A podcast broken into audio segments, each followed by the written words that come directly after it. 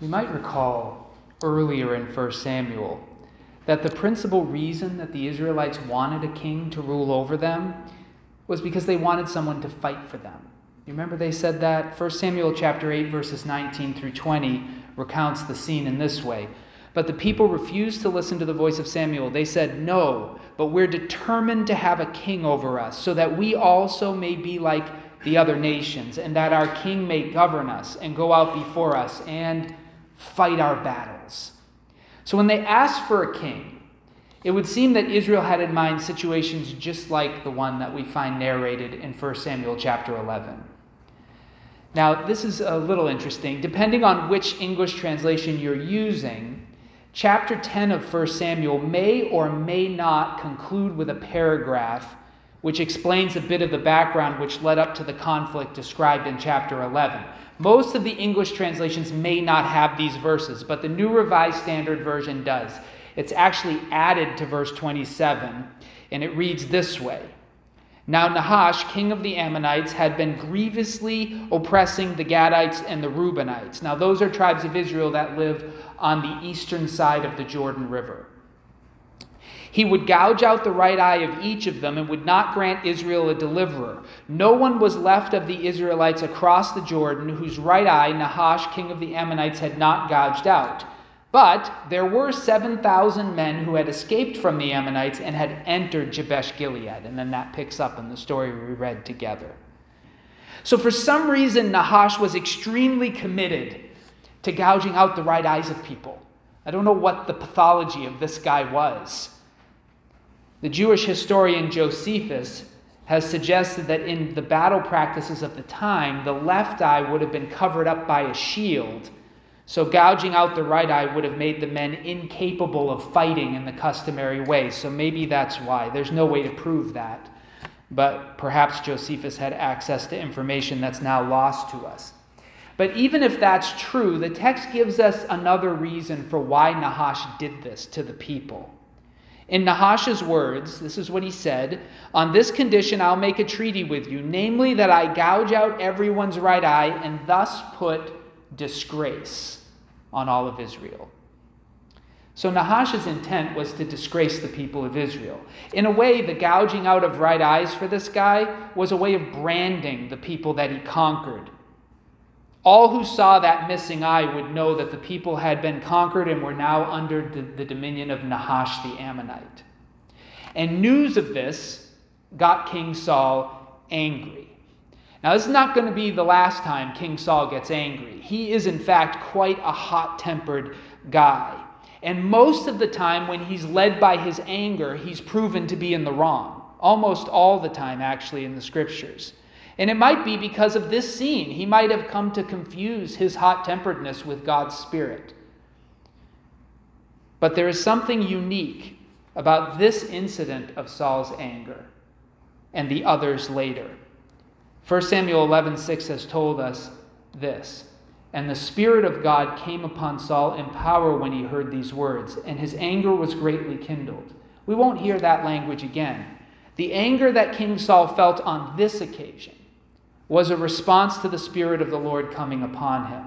So, what the text is selling, telling us is that what Saul experienced on this occasion was not simply his own anger, but God's anger. And the word translated into English as his anger was greatly kindled is the Hebrew word chara. Chara. It means to burn, or to kindle, or to cause to burn, or to become red. And it's not the first time, nor will it be the last time it's used of God in the scriptures. This was the word used of God in Exodus chapter 4, verse 14, when Moses refused to be his spokesperson before Pharaoh because he said he wasn't a good public speaker. This was the word used of God in Exodus chapter 32, verse 10, when he threatened to destroy the people of Israel after they worshiped the golden calf on the foothills of Mount Sinai. This was the word used of God in Numbers chapter 11, verse 1, when he executed Aaron's sons, Nadab and Abihu, after they abused their privileges as priests by offering unacceptable sacrifices on the altar of the tabernacle. It was the word used of God in Joshua chapter 7, verse 1, when he allowed the Israelites to be defeated because one of their number had taken treasures from the fall of the city of Jericho and hidden those treasures under his tent. And it was the word the prophet Isaiah used in Isaiah chapter 5, verse 25, to explain in part God's punishment of Israel by allowing the nation to be conquered by their enemies. Now, in almost every instance of the use of this word in reference to God, it's directed against Israel or a member of the people of Israel. So that makes 1 Samuel chapter 11 a bit surprising because it's one of the few passages in which a non Israelite leader does something which angers the Lord in this way. And this week I found myself wondering why. What was it about this behavior of Nahash that raised God's temperature in this way? Now, maybe that seems like a simple question for us to answer. I mean, who wouldn't be angered by this sort of behavior? Isn't God angered by all injustice? And of course, in a way, that's true. I mean, God is always on the side of the oppressed, He always seeks to bring justice. He is a God of justice. But what I'm recognizing is that in the scriptures, this particular way of describing God's anger is usually reserved for those who are in relationship with God, who betray that relationship in some way. That's usually when it's used. To say it another way, this response of God is usually reserved for those who should have known better, for those who had been warned that their behavior was not correct. And that's what makes this incident with Nahash so uncommon. Nahash was an Ammonite, he's not an Israelite. He had no formal involvement in the covenant God had made with Israel at Mount Sinai. So, why would God respond to his behavior as though he did know better, as though he had been warned? Well, the text may be telling us why, and the word is repeated a lot in this text. Nahash was a and Ammonite. Well, who were the Ammonites? Well, they were descendants of Ammon. Okay, who was Ammon? Well, Ammon was one of the two sons of Lot. Well, who was Lot? Lot was Abraham's nephew. So the Israelites, and the Israelites are the grandchildren of Abraham. So the Israelites and the Ammonites were cousins. Now they're distant cousins at this point, but they're still cousins, and there's more. When the Israelites were wandering in the wilderness during the time period between their exodus out of Egypt and their conquest of the land of Canaan, God had given them specific instructions about the Ammonites. God had commanded the Israelites in the following way. This is Deuteronomy chapter 2 verse 19. When you approach the frontier of the Ammonites, do not harass them or engage them in battle. For I will not give the land of the Ammonites to you as a possession, because I have given it to the descendants of Lot. So the Ammonites were still present in the land of Canaan in the days of Saul, because God had prohibited the Israelites from displacing them. In this verse in Deuteronomy, God had indicated to Israel that he had formed a covenant with the Ammonites. Now, we have no access to that covenant, it's not been preserved. But God tells the Israelites he made one nonetheless. God had given their territory to them, and he had therefore prohibited Israel from conquering them. So when Nahash invaded Israelite territory and did what he did to the Israelites, it was more than a routine war of expansion that was so common in the ancient Near East at the time. God had been loyal and faithful to the Ammonites by prohibiting Israel from taking any of their land during the conquest. But now, Nahash had repaid God's faithfulness by attempting to seize the land of the Israelites, by enslaving the people, and by branding and shaming them by removing one of their eyes. And this is what raised God's temperature. Now, I suppose we could spend time today considering Saul's battle with the Ammonites and the stratagems he used to defeat them. I, I'd find that interesting myself. We could also spend time considering Saul's graciousness in not executing those who had opposed him now that he had become popular among the people in the wake of his military victory. That act of mercy certainly tells us a great deal about Saul at the beginning of his time as king. It would also be worth exploring the ways in which Saul and Samuel led the people to give thanks to God for the victory over Ammon and did not take the glory for themselves. All of that would be worthy of deeper study. But today I want to continue asking a question that has guided our study of the scriptures for nearly the last year together. What does this tell us about God? First, it tells us that God does get angry. Now, God's anger is not human anger, of course. To speak of God as getting angry is in some ways metaphorical language. Yet the scriptures do describe God's behavior in these incidences as motivated by something analogous to human rage. What this means is that God is not indifferent or dispassionate when it comes to human wrongs. To say that God gets angry is another way of saying that God cares, that He is invested in the world and invested in our lives. God allows the things we do and the things we say to have an effect on him. He's not disinterested, he's not unconcerned. God reacts to human behavior and decisions. When God reacts against those who've broken their words, or their covenants, or their agreements, the Bible describes that as God's anger, or more literally, as God getting hot. So, first, this episode in the life of Israel tells us that God is not indifferent to human betrayals. In the language of the First Testament, God gets angry when we break our agreements. Furthermore, God's anger is purposeful. He has a reason for it, He has an intention for it. When God responds in anger, He acts to restore what has been broken. In the case of Israel, and this is what we heard in the kids' lesson with King Zedekiah, God acted to enforce the stipulations of the covenant that he had made with them. If they didn't want to keep the covenant, he was going to make sure they kept it. In the case of Nahash, God decimated his army and sent the survivors scrambling back into the boundary of the territory God had give to, given to them from the beginning. He sent them back to the land of their covenant. God cares about what we do, and He cares particularly about the things we do that we should know not to do, or that we have already said we would not do.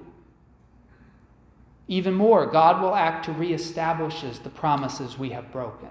He will hold us to them, even if we have no intention of keeping those promises. He will hold us to them. Finally, God is especially concerned about the behavior of those who are in relationship with Him. He is especially concerned about the behavior of those who are in relationship with Him. The apostle Paul wrote the following in 1 Corinthians chapter 5 verses 9 through 13. Paul said, "I wrote to you in my letter not to associate with sexually immoral persons." not at all meaning the immoral of this world, or the greedy, and robbers, or idolaters, since you would then need to go out of the world. But now I'm writing to you not to associate with anyone who bears the name of brother or sister, who is sexually immoral or greedy, or is an idolater, reviler, drunkard, or robber. Do not even eat with such a one. For what have I to do with judging those outside? Is it not those who are inside that you are to judge? God will judge those outside. Drive out the wicked person from among you. Not our favorite verse in the New Testament, but it is New Testament, not Old. And this advice of Paul is consistent with what we have observed of God in 1 Samuel 11. It's not that God is indifferent, of course, to people who are not interested in him. As Paul's confessed, God will judge those outside. And the Bible's full of examples of God bringing judgment on non Israelite and non Christian people, what the Bible calls Gentiles.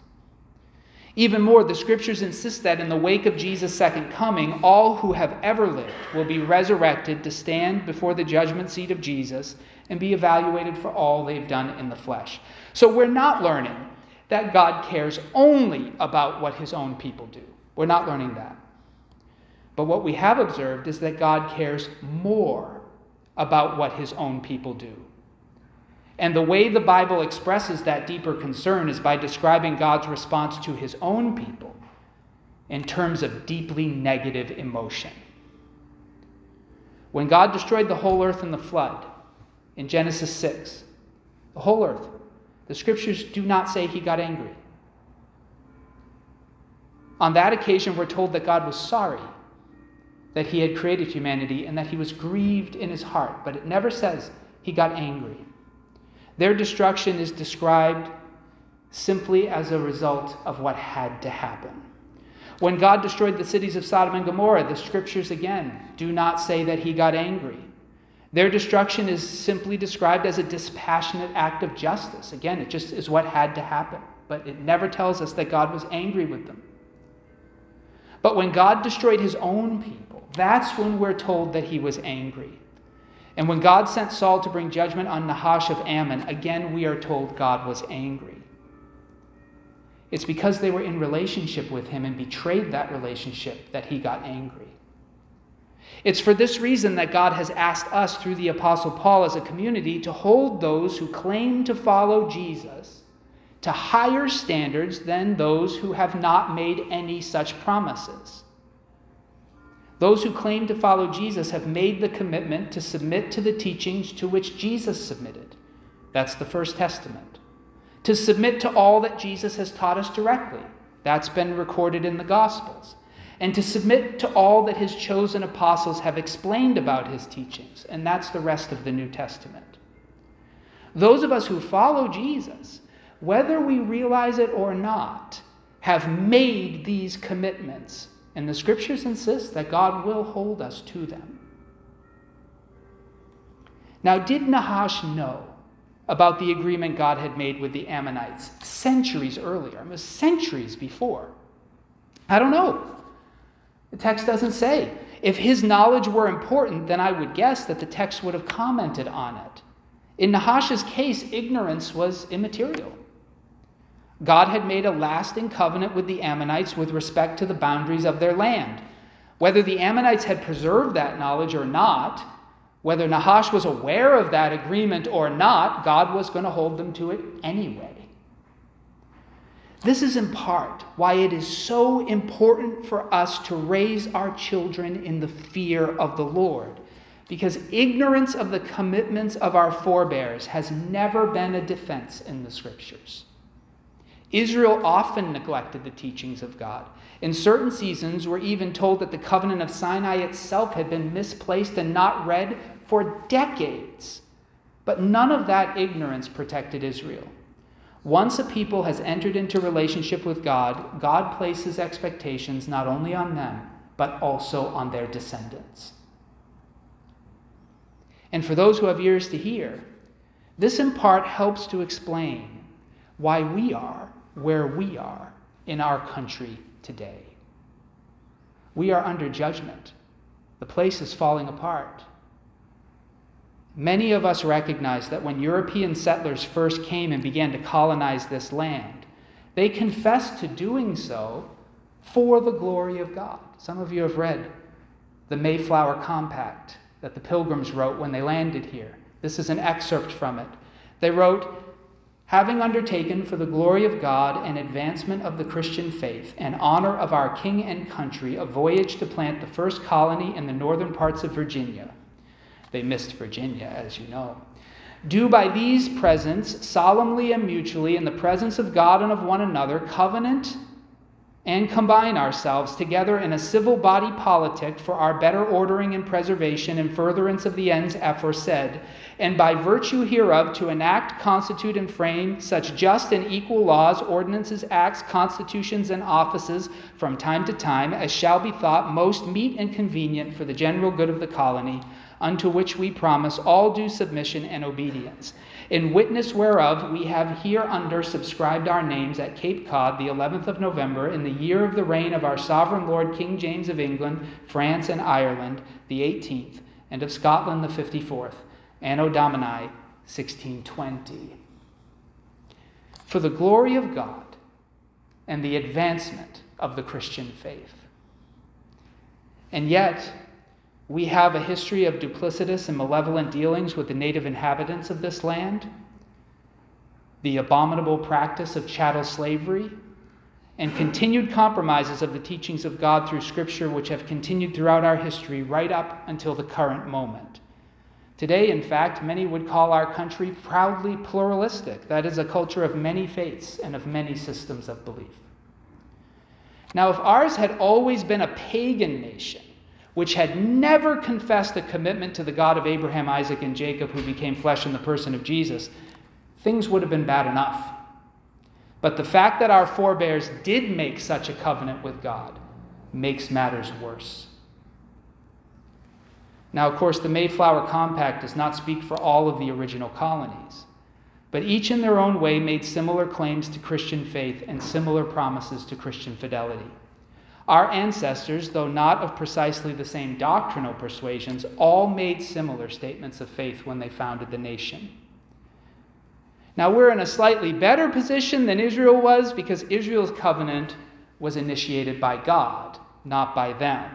God came to Israel and offered them a covenant. So the covenant between Israel and God was mutual. The founders of our country may have made covenants with God, but God did not make any covenant with them. The only covenant God has made with humanity since the coming of Jesus is the coming of Jesus, the covenant of Jesus. That's not a covenant of land, and it's not a covenant of earthly territory. The covenant of Jesus is a covenant of relationship, which includes the promise of citizenship in the kingdom of God, and that's a kingdom that is not of this world. So, thankfully, whatever promises the founders of our country might have made, God made no promises in return, and yet they still made promises. When the descendants of those who promise to follow God turn away, God does not exempt them from the promises of their ancestors. This has been graphically illustrated to us in the person of Nahash and in the nation of Ammon in 1 Samuel chapter 11. And in case we were dubious about how consistent God might be in this respect, the judgment we're facing now in Europe and America looks more like the way God treats those who have departed from Him than it looks like the way God treats those who never knew Him. Now, as the Apostle Paul's warned us, I'm not particularly worried about the world. And as should be obvious to all of us, the world has increasingly populated this country over time. There are very few remaining who can trace their lineage either physically or spiritually back to those first colonizers. And we also know that in the covenant of Jesus, it's the spiritual that matters so much more than the physical. But the spiritual descendants of those folks who founded this place are to be found in the Christian churches. So, my final exhortation is for those in our culture who call themselves Christians or descend from families who have called themselves Christian in the past. If Nahash had remembered the boundaries of the land God had given to his people, and he had repented by returning to those boundaries, things would have gone better for him and his people. But he refused. Perhaps each of us, too, should remember the promises that both we and our ancestors have made to God and seek God for what manner of repentance he would ask of us. I hope we will do that. I hope we will pray. May God add his blessing to the exploration of his word today. Amen.